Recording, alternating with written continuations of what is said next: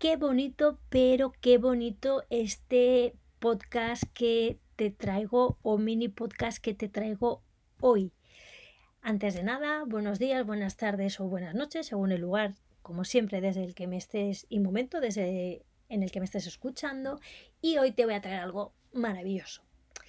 Y lo he titulado Lo siento, no podemos ignorar que Feng Shui no es solo para la casa, que existe lo que llamamos Feng Shui para la persona. Te cuento. Es posible, solo posible, que te hayas preguntado alguna vez por qué de todas las áreas del desarrollo personal, pues el perdón es una práctica que cambia la vida. Bueno, pues todo esto tiene que ver al parecer con las ondas alfas, unas ondas electromagnéticas que son la base para mejorar el potencial de nuestra mente y tal y cual. Pero fíjate en esto, en 2017 exploré de la mano de un terapeuta lo que para mí pues era una terapia desconocida en la que tuve que perdonar a las personas de mi vida que me habían hecho daño, ¿vale? Y que incluso de la forma más mínima imaginable. Desde profesores del cole, compañeros del trabajo, familiares e incluso tuve que perdonar, ¿vale? Con esta terapia a una chica que solo hacía un mes, antes de esta terapia, me había gritado desesperadamente porque había soltado en el parque que hay debajo de mi casa a mi perro London para que corriese un poco y se desfogase.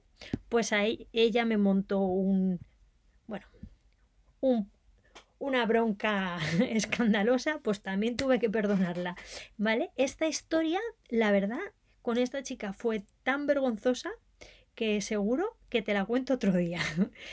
Y el caso es que cada vez que hacía una ronda de perdón, tras unos días en los que ya no sabía si debía o no perdonar al gerbo que tuve una vez y que mordió el dedo a mi madre, que también es otra historia para recordar, pues sentía una sensación de liberación diferente a todo lo que había experimentado hasta entonces y nunca, nunca me había sentido más en paz conmigo misma.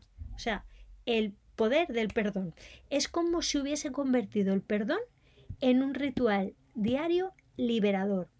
Y es que la ciencia detrás del perdón es fascinante y su práctica puede transformar tu yo interior y las profundas implicaciones que esto tiene en tu calidad de vida.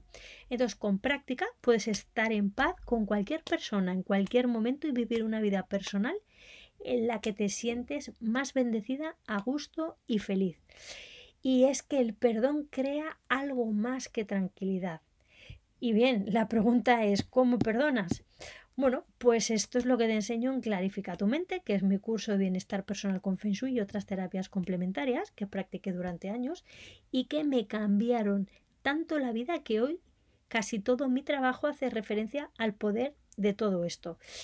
Entonces, si te interesa explorar el arte espiritual del perdón, aprender cómo pasar a un nivel de aceptación total y llegar al estado ideal para crear y atraer más a tu vida, si quieres descubrir una metodología paso a paso que taoístas y budistas ya nos descubrieron hace miles de años y que conduce a los mejores resultados de armonía personal en la menor cantidad de tiempo, puedes mirar o ir a Feng Shui para el bienestar personal.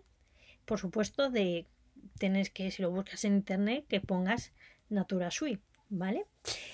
Eh, en este curso de Feng Shui para el bienestar personal tengo solo cuatro módulos en los que te guío a través de una hermosa práctica que de tan simple y poderosa que es, querrás hacerla todos los días.